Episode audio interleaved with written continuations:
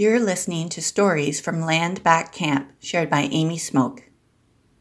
Sego Sawagwego, Amy Smoke Younger, Hegani. I am um, Amy Smoke. I'm Mohawk Nation Turtle Clan from the Six Nations of the Grand River, and I've lived in KW my entire life. And I'm currently the co-founder and co-organizer of O:se Kenhionhata:tie uh, Land Back Camp. In the beginning, there we were we were filming a lot and going live a lot with a lot of the violence mostly to call out our community, to call out settler folks and come check their people. Come and um, help check their own folks. Um, settlers would arrive in numbers, they call a, a white shield, and placing their bodies in that line of violence, in that line of racial violence directed towards us, which was really wonderful to see this. So many folks.